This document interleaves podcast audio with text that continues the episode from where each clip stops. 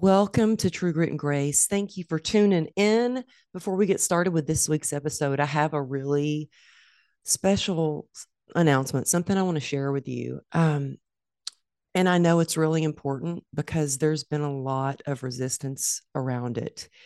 Um, I am doing an event in Raleigh, North Carolina on March 10th and 11th. And the day that I went to launch this event, I woke up and I lost my voice and I got sick for two weeks. So I got a little better. If you've seen me posting on Instagram, you've seen a little bit about this event. But as I sit here sharing this right now, my ho- my husband is in the hospital.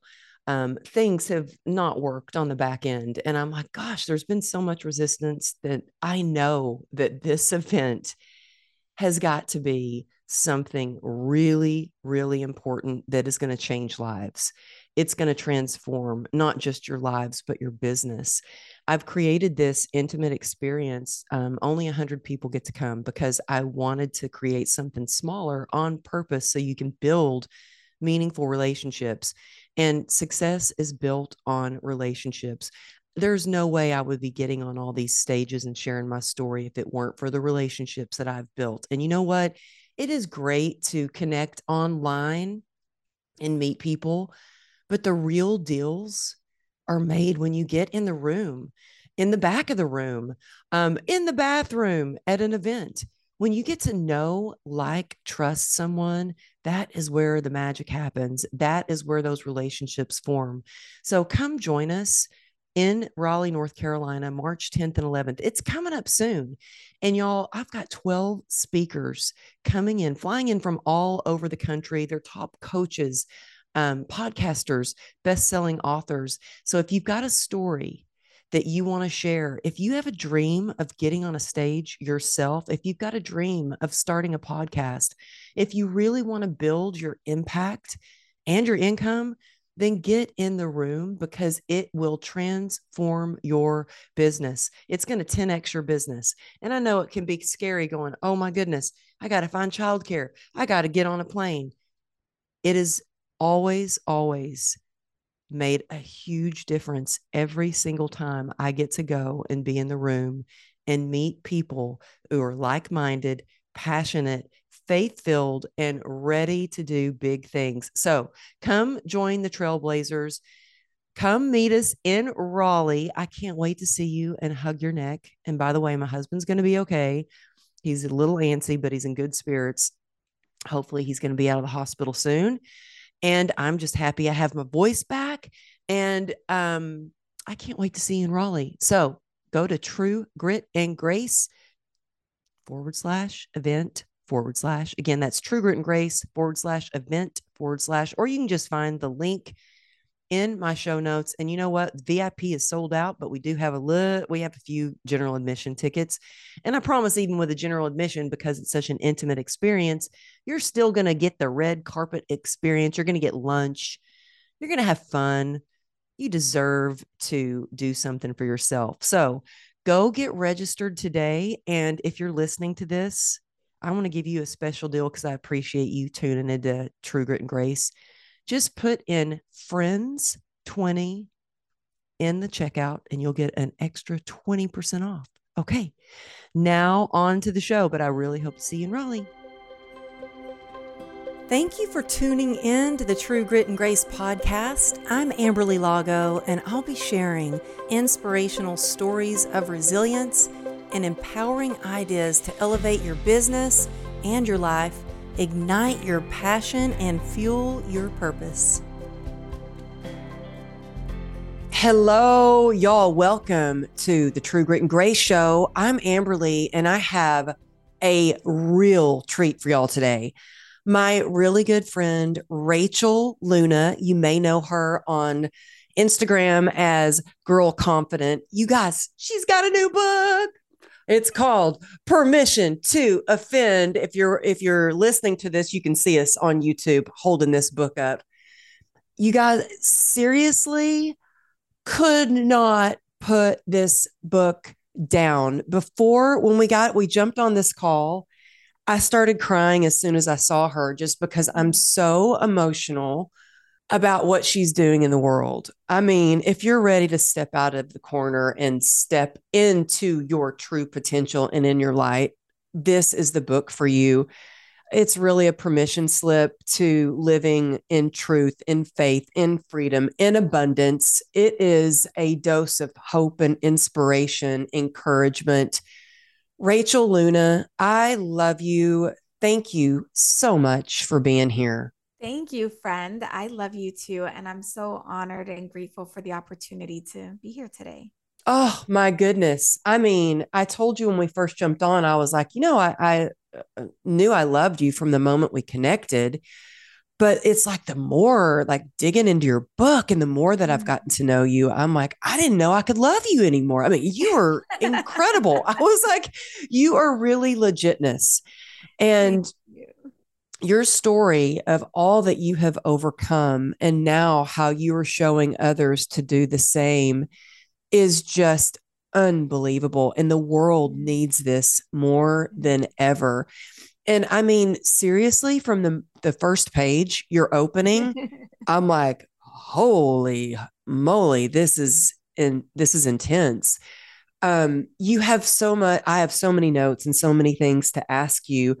Um, I, but I do want people to understand mm. a little bit about you and what a badass you are. And like what, you're 4'11? Are you 4'11? I'm 4'11 and a half. Don't take away my half. 4'11 and a half. Yeah. And and I want people to to understand a little bit about you. So I met you for the first time uh, back in a couple of years ago, three, two years ago on social media I don't yeah. even know if you're on what was that platform we were on? Um, Periscope was it? No, uh, Clubhouse. Clubhouse. Clubhouse. Oh, that's where I originally met you. We that's were on a panel right. together on Clubhouse, and I was like, "Oh my gosh, her energy!" And then we just got to meet in the flesh, and there's something truly amazing when you get to see somebody and connect with them and get in the room oh, with them. 100%. That's why I'm so excited about the Unstoppable Summit because just oh. getting in the room, having that energy, connecting, especially like I know your event is such an intimate and special room that that changes everything. You know, I'm I know we're going to talk about the book and I know you want me to tell my background, but I just have to say this one thing because for me, people ask me all the time, like, well, how did you get to be where you are? And how come you're so connected? Because, you know, I know a lot of people you do doing uh, huge things in the world. And have people ask me all the time, how did you connect with so and so? And I always say, I get in the room. I am like VIP ticket girl. Okay. Yeah. I am at the front of the room. I am paying one of the best investments that I ever made. Can I just tell this story real fast? I yes. Okay.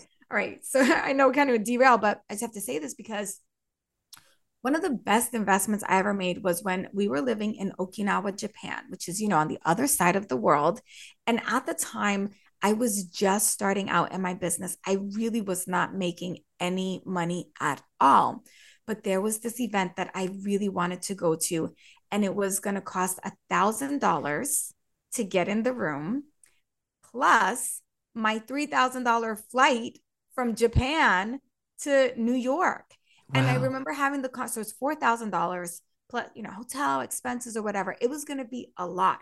And I remember saying to my husband, I really feel like I need to be at this event.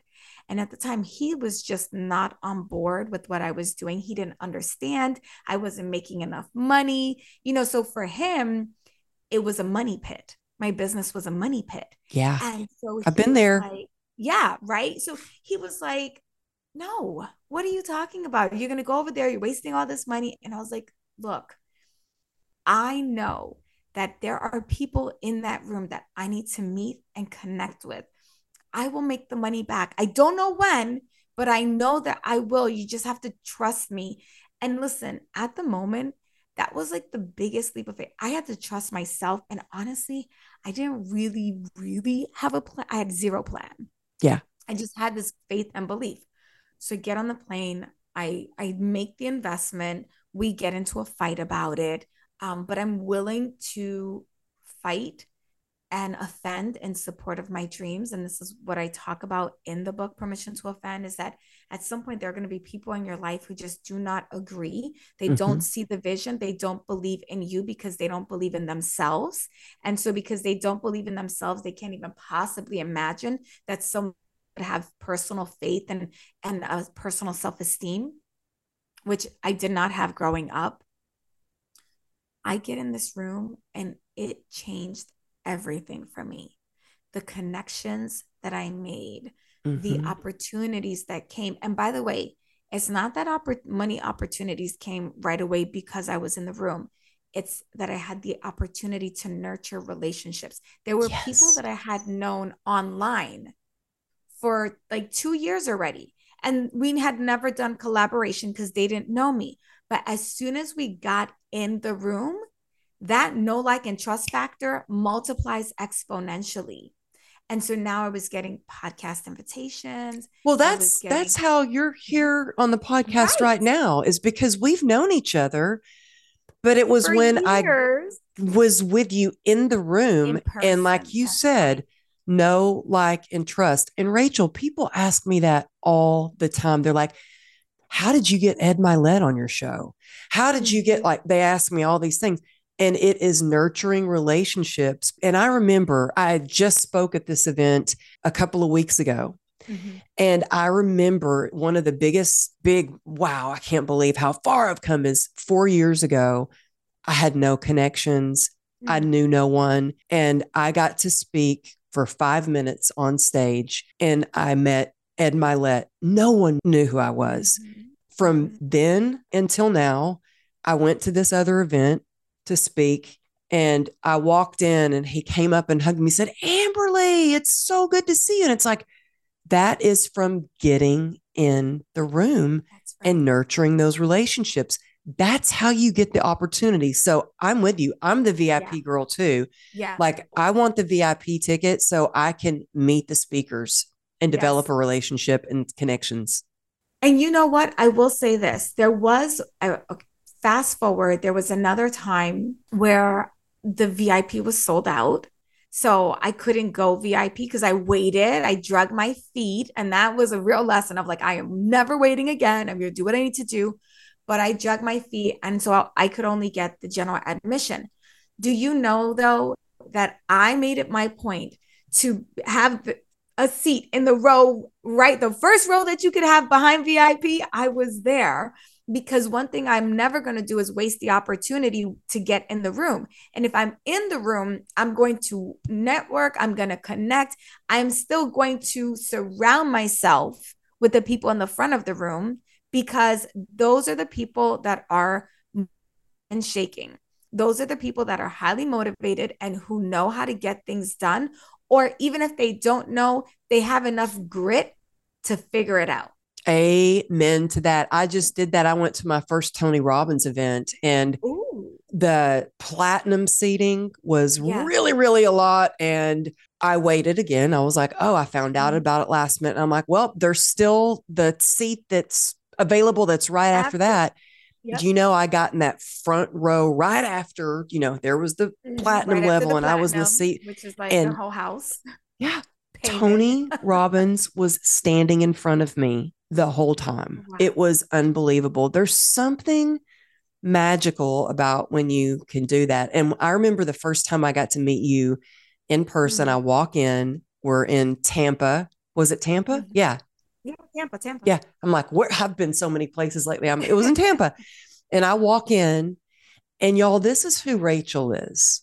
She is holding Brooke Hemingway's hand. Brooke is about to mm-hmm. have her event walking around this dark room, touching mm-hmm. every table, praying over the room, praying over the tables, praying over the space. And I'm like, wow, it was just mm-hmm. like you are that woman who is you don't just cheer for people, you champion them. And you mm-hmm. have helped me so much. Here I'm like, okay, let's get to your book and shout your book out. And then and we got to talking for almost an hour before we even started recording. And so that's what you get to do when you get to be in person with people. And I'm so grateful that there are so many opportunities now to do that and that I got to finally meet you in the flesh. I knew, you know, you've overcome mm. so much with uh, losing your parents, with cancer, with addiction. There's so much to your story and so much that you have done when did you decide i want to step into my greatness. I want to do mm. more. When did what was that light bulb moment for you that you were like i'm not going to be a victim. I'm going to be the victor of my life okay that decision never happened like that. There was never a moment where i had that thought of i'm ready to step into my greatness. You already were. Yeah i i i was doing a lot of things uh, with a lot of uncertainty, but desire, right? An uncertain desire. And so there was never a moment where I consciously thought, I'm going to own the fullness of my greatness. None of that. But there was always a feeling and a knowing that I was supposed to be someone doing big things. That's what it felt like to me. I'm supposed to be doing big things. But in everything that I did as I started my business, it never felt like I'm going to do this big thing. It was more like, I'm going to try this thing and let's see what happens. I knew that I wanted to be an author. I wanted to be on the Today Show. I wanted to. And yeah, hello on the Today Show. on the Today Show. And before we get into how long did it take you to write your book? This book took me two years. Oh, it took me two years to write mine too. Yeah. And I think so many people are like, oh, it just was like well, it flowed out of me. Yeah, that that wasn't my that was yeah, but yours is like oh my so, gosh, okay. it's a manual. It's something that I will mm-hmm. read not once, but over yeah. and over. It's the kind of book that you have on your nightstand that you revisit. Yeah. And I highly recommend that you get this book on Audible so you can listen mm-hmm. to it too. So whether yes. you're driving, you're at the gym or whatever, doing gardening or cleaning, listen to it, but I love having the book so I can like especially page 104. I agree with you. The whole idea or I agree that you should have the hard copy and the audible. The hard copy is because you're going to want to highlight. This is a very highlightable book. Mm-hmm. Um, it's a very underlinable type thing. You're going to want to take a lot of notes. And then the audible, so that when you're rolling around town, the content, the lessons are being implanted into your unconscious, subconscious mind. So yes. that when you are having a difficult moment, it will just be recalled of, wait a minute, is this the truth? Is this fact? Or am I telling myself a story? Which is what we talk about in chapter one. So that when you have made the commitment that you're going to go to the gym or you're going to post on social media X amount of times, and someone tries to ask you, oh, but Amberly, can can you just come over to my house at three o'clock this afternoon and just help me? And three o'clock was your posting time or three o'clock was your gym time. You have the courage. I'm going to the gym. I'm doing my social media at that time. I'm available at whatever other time. That's in chapter four when we talk about boundaries. It's also going to teach you how to stop being your own boundary bully, which is something that I think most people deal with all the time you wait boundary bully you said boundary bully boundary bullies right so the boundary bully is the person and it could be someone else or it could be you that will de- derail the plans that you already had yeah i have a really hard time i'm getting better mm. about boundaries i'm an overcoming people pleaser so mm-hmm. i love mm-hmm. that you talk about people pleasing yes. in in your book and I have a lot of friends and even a lot of people that are in my mastermind that are mm-hmm. like, they've told me I'm an overcoming people pleaser. I'm mm-hmm. um, gullible. I will want to buy everybody's course, yeah. do everything for everybody. And then a lot of times I'm left feeling empty. Um, where do you think that when you are a people pleaser, or, and I mm-hmm. think having no no, set boundaries goes hand in hand with that. Where do you think that comes from? Do you think that comes from trauma as a child? Do you think yes, it's an unworthiness? Yeah. Where where do you think that comes from? Yes, it's a little bit of everything, but at the root, it's the fear of rejection.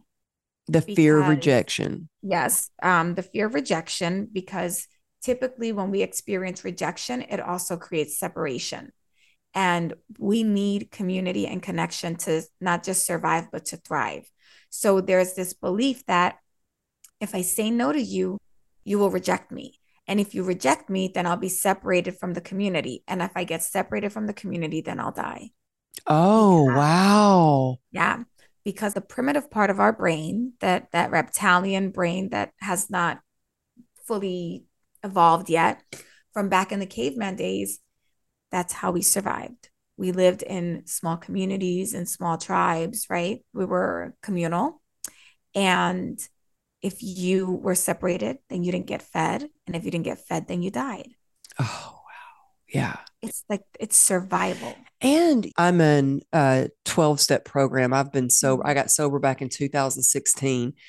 Um, and they say all the time, even in recovery, they're like, you need to stay in the middle or you're going to get taken out. You need to stay in the middle. You, so it's almost like this fear they put in you, you know. And I mean, I, look, I have a healthy fear. Yeah. I don't want to get, you know, I, I want to stay sober. So I think there are sometimes kind of healthy fear, but yeah, we want to be uh, accepted. We want to be seen, heard, understood. We want to feel yeah. safe. To me, feeling safe is so important. And being in the community, having that connection is, yeah, you, but how do you mm. break free um, and mm-hmm. have permission to offend? Yes, I'm so glad you asked that because I was just going to say that you've said something very interesting that affects us. You said we want to be seen, heard, and understood. And you have to give yourself permission to be misunderstood. Do you know something? I actually have a sticky note on my computer. It says, People get to be wrong about you. Yes. I, I, that's a reminder for me. Like, people mm-hmm. can be wrong about me. And people are wrong all the time. People are imperfect, fallible human beings. So, this idea that we should expect everyone to completely know and understand us when they they don't really let me take a step back. This idea that people should always understand us when we're not even having deep intimate conversation is insane to me. Think about that. How could you fully know and understand me if you don't know what I've been through? How can I fully know and understand you? How can I understand you if I don't really know your fears, your insecurities, the things that keep you up at night, the wounds that you've experienced? So, one of the things I like to say is seek to understand instead of fighting to be understood. Mm. That that's so everything. good that's like uh, in approaching life and relationships and challenges with curiosity and wonder mm-hmm. so seek to yeah understand think, yeah think about this if i am trying to understand you and you are trying to understand me then we're asking and answering a lot of questions versus fighting and yelling and trying to prove ourselves yes. Right. so I'm different to be wrong. I say this all the time. I'm available to be wrong. This is my position. This is my thought. This is my hypothesis this is what i think. I'm available to be wrong. Tell me. Educate me. And if you're not willing to educate me if you don't feel it's your job or your responsibility i respect that and please respect that i'm still learning and i haven't found the teacher yet Oh, so good. That is so good.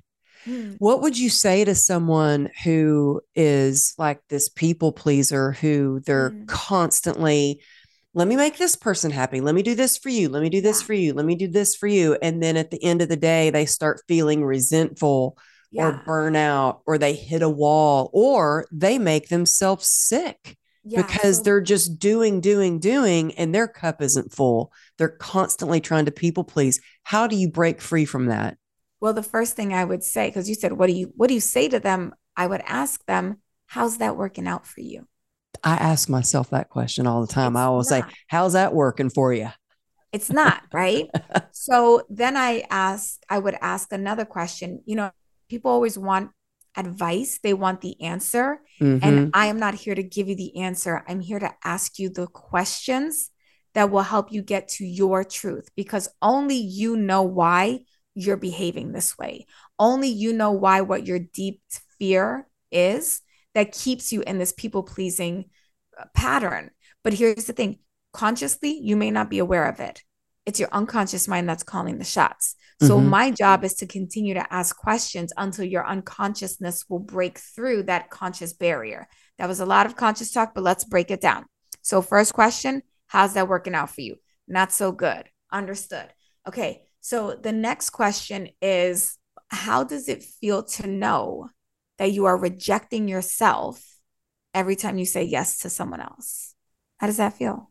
Mm-hmm. Does it feel disappointing? Because, yeah, because you know, every time you say yes to someone else, mm-hmm. you're saying no to yourself.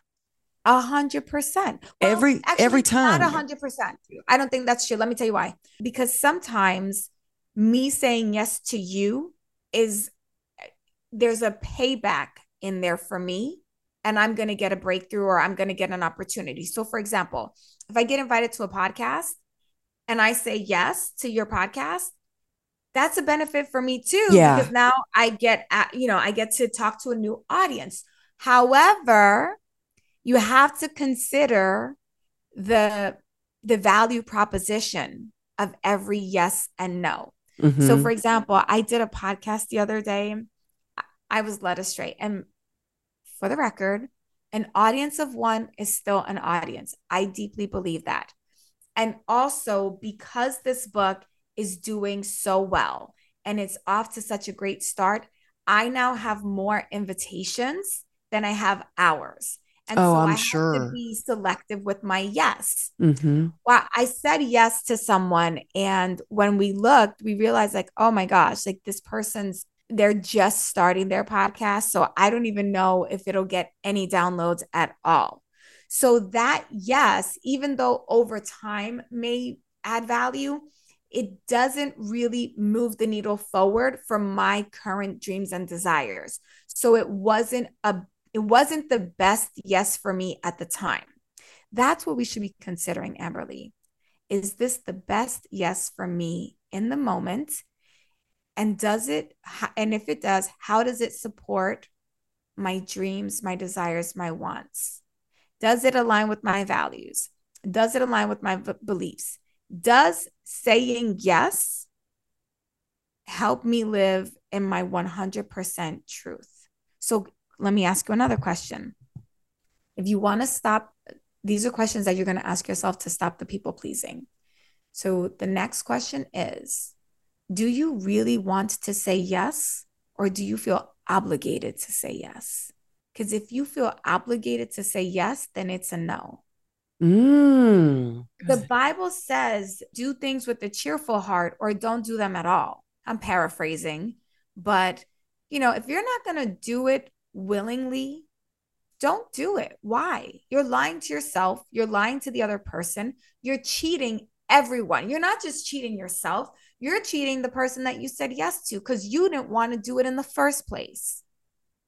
How does yeah, that's so that good. You're a liar. Yeah, you know, when I first started with my book, I had um a, a publicist that was like, Amberly, you say yes to everything, every blog, every podcast, every interview, every TV opportunity, every radio. You say yes, yes, yes. And I was like, okay. I was like a, a little soldier, like, yes, yes, mm-hmm. yes, just showing up, showing up, showing up. And I got into this habit of saying yes to everything. And then I realized, mm-hmm. oh my goodness, I had to get back down to the basics of my values and what I know that I need to do to stay healthy spiritually, mm-hmm. mentally, physically. And I had to start saying no to some things that weren't in alignment with my values and get mm-hmm. back to basics of taking care of myself, doing my morning prayer, doing my reading, mm-hmm. moving my body. And so I think that's so good to to ask yourself first of all you said how's that working for you? Mm-hmm. Second of all, is it do you want to do it or do you feel like it's an obligation? Mm-hmm. And are you doing it with a cheerful heart and spirit? Yeah. and let's be clear. Look, some days, yeah, I, this is what I say. My extrovert says yes to things that my introvert has no desire to do. I'm a very introverted person. People don't believe it because I know how to be social. And I do love people, but the majority of the time I like being by myself. I like like cocoon. Like I am my safest place. Do you know why I think some people are so into the people pleasing and and not giving themselves permission to speak their truth is because they don't feel safe in their own space. They don't feel safe and at one with themselves. Once you start to feel at peace with who you are, once you start to really just look at yourself and think, you know what, I'm a pretty dope chick. Like people are lucky to get to be around me. My energy is a gift.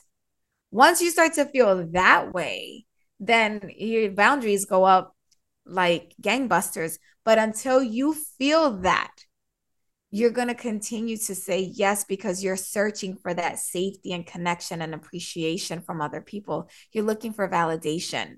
And mm-hmm. I'm trying to teach you how to seek verification. That's something that we talk about in the book as well. So, validation versus verification. And I say, you have to put an end to the validation addiction. The problem is that we are conditioned from childhood. I'm turning to the page in the book, sorry. Um, we're conditioned from childhood to seek approval and validation. Let me explain. When you're a little kid and you have to go to the bathroom, what do you do in school? You raise your hand and you ask for permission. You get the approval to go do something that your body must do. And if you don't do, you could go septic. You could literally, you have to ask for permission to do something that if you don't do, it could literally kill you. So right away, we're being programmed for that. Then, so we're being programmed for, uh, to ask for approval.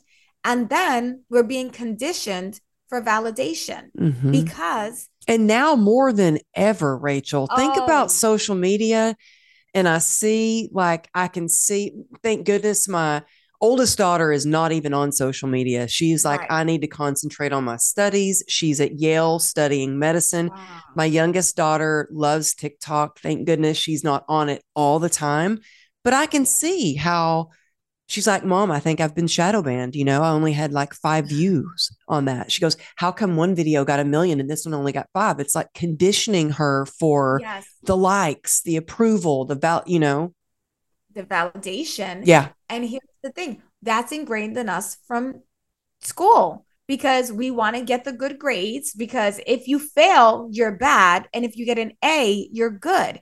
And we should be teaching it differently. If you failed, well, let's figure out what we learned from that. And if you got all the answers right, then you move on to the next thing. Mm-hmm. But having this ABCD, ABCDF scale is creating the desire and the need for validation. It's because think about it you either get accepted or you get rejected. And so now we're trying to avoid that feeling of rejection instead of making it okay to be rejected. Do you understand that in order to achieve your dreams, rejection is guaranteed? It is part of the package. Oh, yeah. Rejection and failure and success are buddies. Mm-hmm. They all go hand in hand. And so think about like 12 publishers rejected this book. 12. Don't you know they're kicking themselves? I know they are. I know they are. But you only need one. You only need one, right? So in the book, I teach you how to create um, verification metrics. So validation is the need and desire to be approved or to be right. Verification is a scientific approach to get feedback that will actually serve you. Validation is not wrong. We all want it, we all need it at times. But what's important to recognize is am I doing this because I want validation? Or am I doing this because I actually want some feedback so I can get better? You're not right or wrong on either way. It's the awareness. Mm. So there will be moments where I will say to my husband, validate me, tell me that I'm amazing. I just need to hear it. There are times when I will ask someone, for feedback on something and I will say, I don't want any criticism. I just want you to tell me all the parts of this that you love. That's it. validate me. And then when, and this is what I did for permission to offend, I didn't want validation at all while I was writing the book. I wanted verification. So I sent out a questionnaire to advanced readers, and it was something like, um, did the did the introduction at what point did you lose interest? Wait, wait, you said did the introduction what? Pull you in. Did it get your Oh, attention? yeah. Right? Yep. Amen. Like right away that y'all, I'm not even gonna tell you that, or should I read the, no, I'll let them get the book. Let them get You- it. you won't believe- yeah, we're gonna it- we're giving them so many other good nuggets. But let me tell you why. Um, and uh, listen, we're gonna give you more tangible takeaways from the book, so don't worry about that. But I wrote the introduction the way that I wrote it because I did not want to write introductions. I don't read them. It's usually five to ten pages of this is what I'm going to teach you, and this is why it matters, and this is what you're going to learn. I don't need that. Give me the meat and the potatoes. Get me into the book. But my editor was like, You're writing an introduction. And I was like, No, I'm not writing an introduction because they suck. Let's just go into chapter one. And she was like, Listen, lady, your topic needs an introduction. I said, Fine. I'll write an introduction worth reading. And so I knew that I was trying to reach people like me that will skip it. And I thought if I open up with a story that disarms them and pulls them into my world, they won't be able to put it down. And you're right. You did that very well.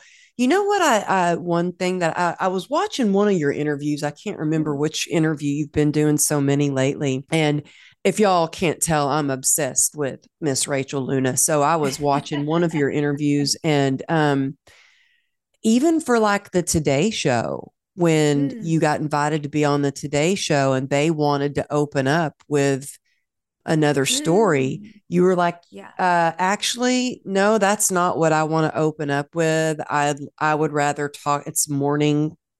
I want to open up with something lighter, something that will, you know, be a little more relatable. That Mhm. takes a lot of courage to to do that. Where do you think that courage in you comes from, and how does someone else develop the courage to stand up for what they really feel is best? Amberly, I am the embodiment of my work. I am everything that I have written in this book. That's where it comes from because I wasn't that for years and years, decades, really. I don't like using the word decades because then you know that I've aged, but aging is a gift.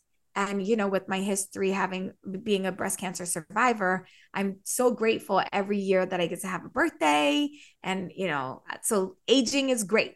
Anyway, for decades of my life, I was incredibly insecure. I felt unworthy. I always felt rejected. I never felt good enough back in the day, but I had a good front. I'm charismatic. I know that I'm likable um, to the right people. So I always had people around me, but I never thought that they liked me for me. I thought that they liked me for two reasons. One, because I'm fun size and pe- that was like a novelty. People were always, it's novel when you're petite, um, especially in grade school when all the kids are growing and you're not. So uh, I'm fun size and I'm funny and not stand up comedian funny. So I don't have a career in that, but my presence is funny. And so I always thought they're just around me because I'm little and I'm laughable, right? Like, think about that. That's that was my worth. Is but I I I used what I could to my advantage, right? And this is something that I think is so important. Use everything available to you to your advantage. Be resourceful with what you have. Prosper where you're planted. So if you want to bring me on your podcast because I'm the token Puerto Rican, I'm your person of color for the month, great. I don't care. I'll be the token. If you want to bring me on your platform because you need another woman and you don't even care about my work, but I'm the woman, great. I'm there. I don't care what your motives are. I'm going to use it to serve the purpose that God has anointed me to execute.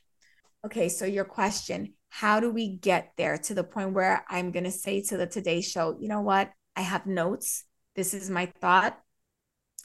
It's because I finally realized that I was living for everyone else. I was living my life on everyone else's, and they were still judging me and they were still rejecting me. My very first heartbreak, I was what, 15, 15 years old. Carlos Jose Jimenez. I know you're not listening, but just in case, hey boo. Okay. he's probably subscribed. Yeah, I'm I'm sure you he's know, downloaded I, this.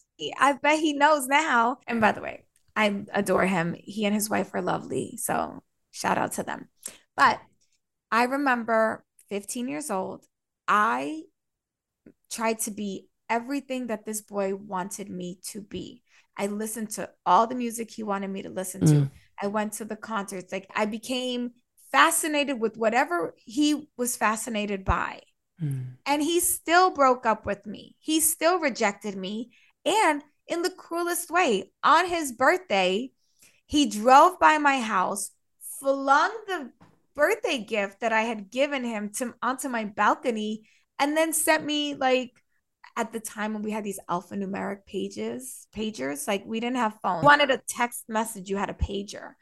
So he sent me a page breaking up with me. Like he broke up with me over what we would call text right now. Wow.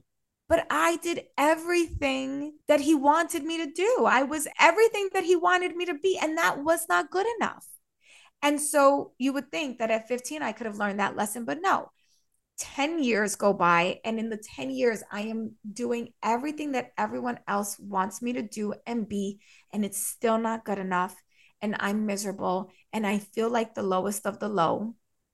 Fast forward to i get married and i'm still trying to be everything that my husband wants me to be. I'm trying to be the pta mom even though i had horrendous postpartum depression and mm-hmm. I had mm-hmm. my children 23 months apart. So just as I'm getting over postpartum, I'm get into another round of postpartum depression. So I didn't just have it once, I had it twice and it lasted for 7 years. Oh, wow. I had postpartum depression too and unless you've been through that, you don't understand it. it it's just horrible. Understand and you don't you don't i don't know if this was your story but for me like i wanted to connect to my children but i couldn't.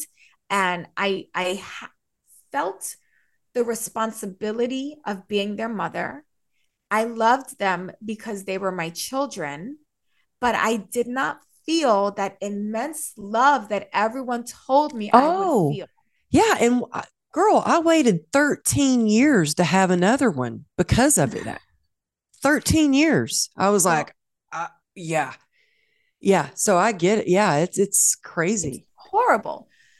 So I'm again living on everyone else's terms and I'm still not good enough. I'm still not, I'm, you know, those first couple of years were incredibly hard on my marriage, right? My, we, we talked about, I remember one time just saying to my husband, send me back to my mother because we, we lived in Japan. Wow. And I said, just, I'm not doing a good enough job. I'm not good at keeping a house clean. I'm not good at raising babies. I don't know how to connect. You know, I was a very good cook at the time, but I never felt appreciated as a cook. And I was just like, just send me home to my mom. And we mm. didn't. Obviously, here we are, you know, 15 years later, still going strong. But then I started my business on my terms, doing what I wanted. And then people are, and that's not true. Half on my terms half the way other people tell me to do. Mm. So if you're doing things half on someone else's terms, you're doing them whole, not on your terms. A half truth is still a whole lie kind of premise. And I was still being rejected and I still wasn't good enough. And it was just years and years and years. I remember trying to do, I was teaching confidence because my premise then and now is the fastest way to build your business is to build your confidence. I also heard in another interview with you something to the fact that you had a mentor that was like, well, you can't teach confidence. You can't, yeah. you can't sell that. You can't teach that. Like, and yeah. I'm like, no, you're, I, you, you're doing it. I had done it already, but they said no. And so I pivoted to be what they wanted me to be. And I felt so out of alignment.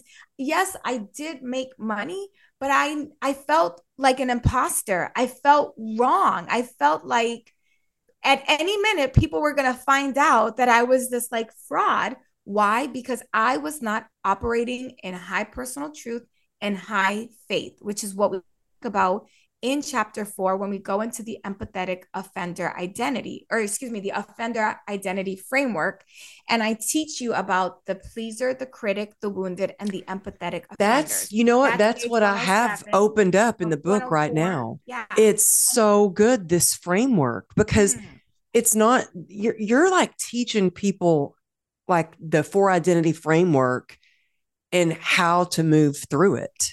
Yes. And this is so important. So, your original question was how do we get there?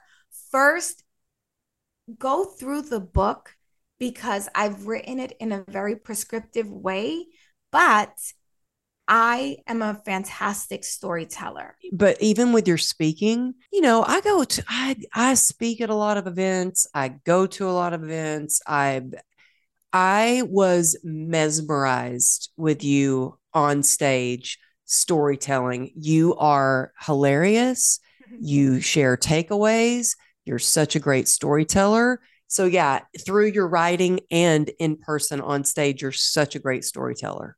Thank you. Now, Amberly, six years ago, I could never have said that to you. Really? I, could, I no, no. Oh no, I could never have said out loud. Maybe just you and I in private, sure.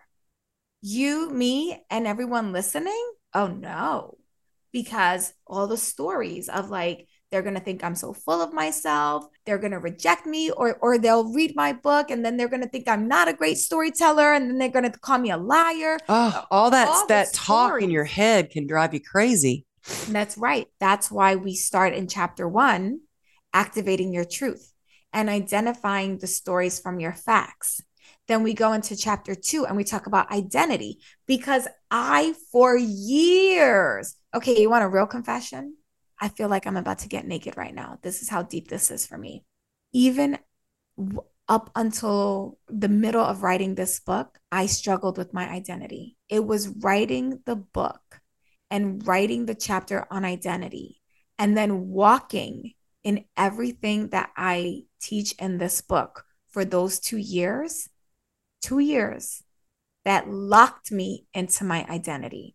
Mm-hmm. You see, we get glimpses of who we really are throughout our entire life, but we don't walk in the fullness of it until we've done the work that I lay out for you in this book. And I know this because here's the kicker everything in the book is work that I've done with clients over the last decade. So I already knew that it worked. But how many of us teach things and along the way we stop embodying them? Along oh, the way, it happens all the time. We get busy. We because now we're serving so many people. Now we're taking care of so many people that we have forgotten to be the first to partake of our offerings. Yeah. So I had to get really honest with myself and say, girlfriend, you are not released to put this book in the world until you become the full embodiment of it, until you are walking this walk in a hundred percent alignment. Otherwise, and and you can't turn in this draft because I was I literally I'm writing the book while while I'm having these coming to Jesus moments and I am crying because I have done every single alignment opportunity, the exercises in the book. I have done every single one of them at least 7 times in the last 18 months. At least 7 times. Because every time I read it out loud, I did the work. Do you know how many tears? So many times I've cried just doing this work. And every time you do it, you uncover a new layer of yourself. You find another belief that you didn't even know was operating on the unconscious mind. Here's the thing about the conscious mind, which is what you understand and know and believe the logic, and the unconscious. The unconscious is the CEO. That's the one that has the visions, the plans, the ideas. That's the one actually calling the shots. Your consciousness is the manager. The manager will only be able to make decisions from the beliefs and the ideas that are being fed to it from the unconscious mind. So if your unconscious mind is not doing the work, then it's serving up things like I'm not good enough. I'm mm-hmm. not smart enough. Who do I think I am? Today. What was I Who thinking? I- You're crazy. You can't pull this off. Oh. So you have to do the work right from jump at chapter one. Then in chapter two, we go into identity. And this was the point I wanted to share with you is your identity is comprised of your values and your beliefs, not your roles and responsibilities. So Say that again. That's so powerful. Your identity is comprised of your values and your beliefs, mm-hmm. not your roles and responsibilities.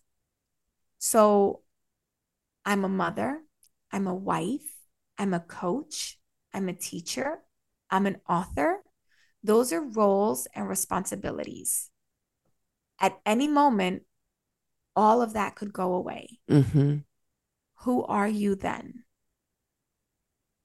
And this is why people have identity crisis. This is why people struggle so much because their roles and their responsibilities are changing.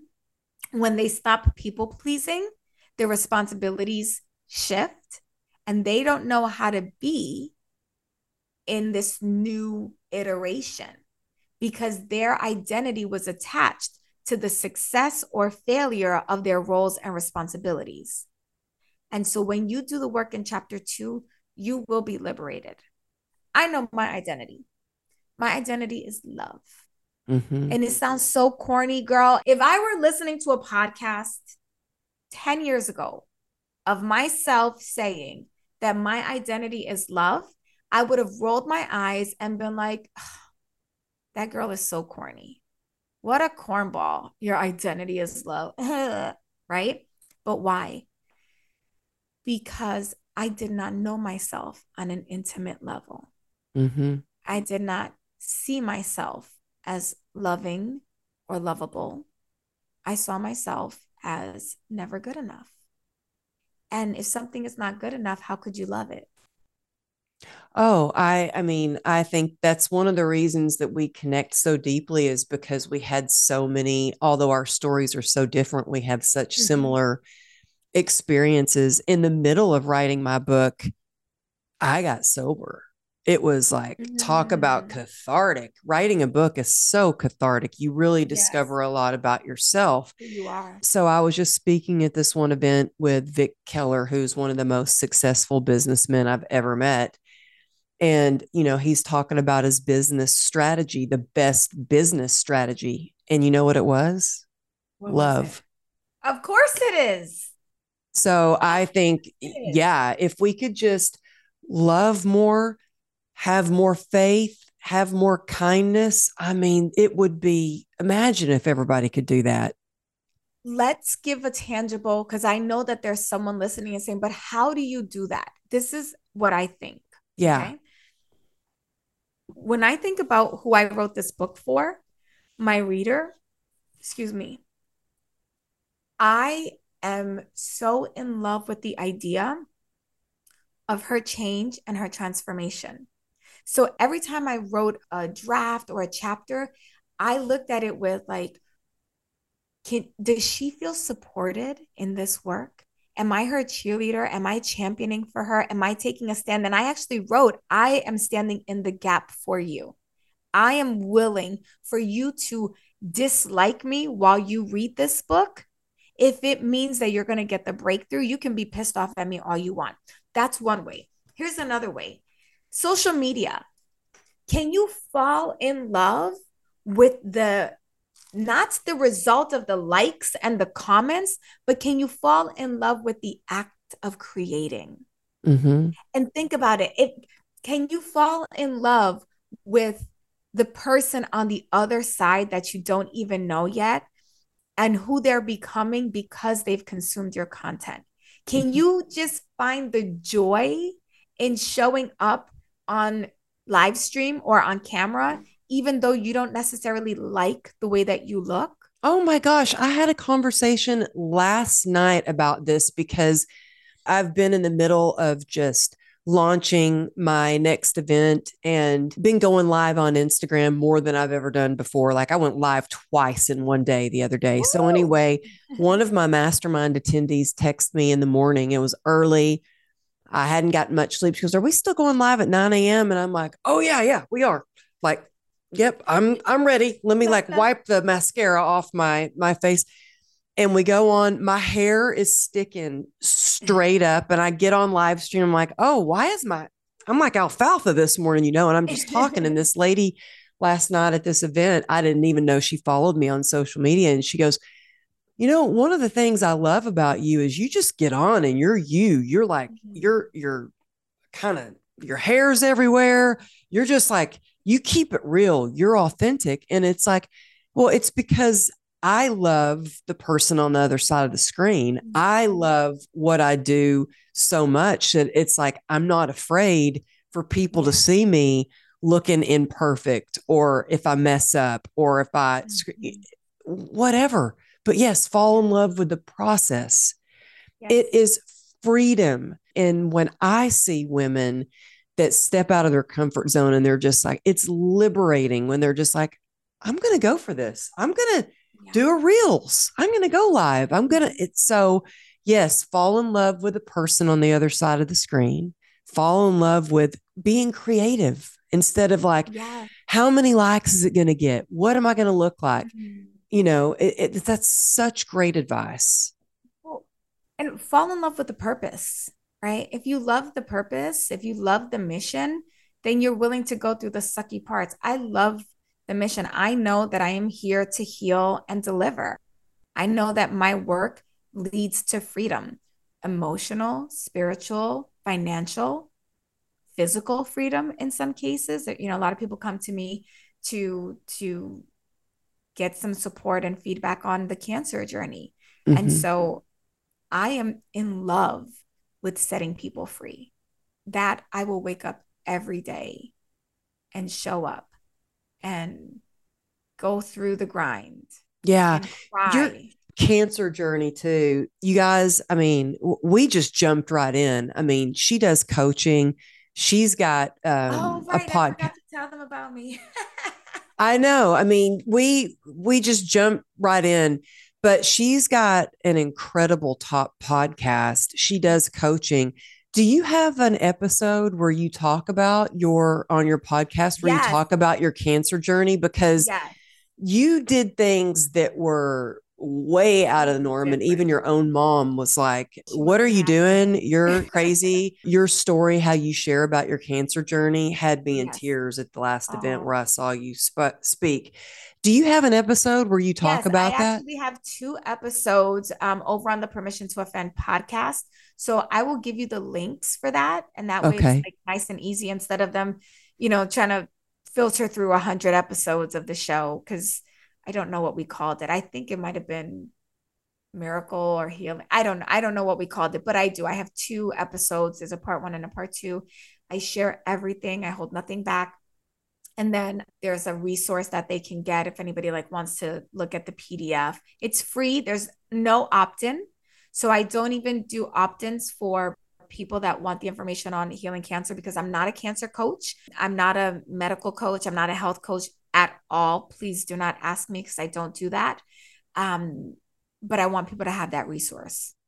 Yeah, you've got the life experience mm-hmm, mm-hmm. of yeah overcoming so much. You guys check out her podcast. Go over to Instagram at Girl Confident and and seriously, I, I there's not a lot of times, Rachel. Ser- there's not a lot of times when I get on my podcast mm-hmm. and say, go buy this book. I don't do that. Like, I don't even have sponsors for my podcast. I think in three years, I've had one sponsor because I'm just about, I had the intention of, I just want this podcast so I can give people value. Mm. I'm telling y'all, go buy this book. You will thank me. You will be reaching out. You'll be in tears, tears of gratitude and joy too but this book is incredible. I've got it on Audible. Everyone in my mastermind is going to have this book as well. So thank you for writing it. Thank you for being just a world changer, a bright light in this world. Tell people like the best way to grab your book to where they can find you. I mean, you're all over the place right now. If you just Google her, it's like, holy cow, she's all over the place. She's taken over.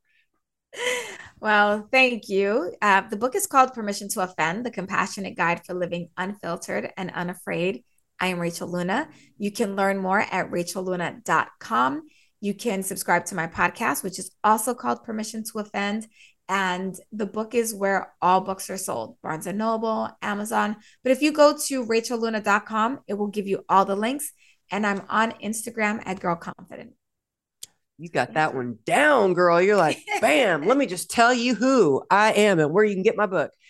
So I uh, thank you so much, Rachel, for being here with me today. Also, thank you for this is the kind of person she is. So before we started recording, she was just like helping me with like my landing page for my event, mm-hmm. like seriously helping me.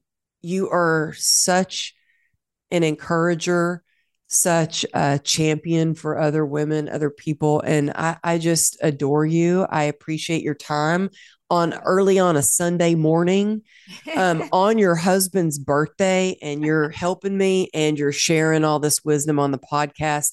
So, y'all, please go get this book, Permission to Offend, Rachel Luna. I love you.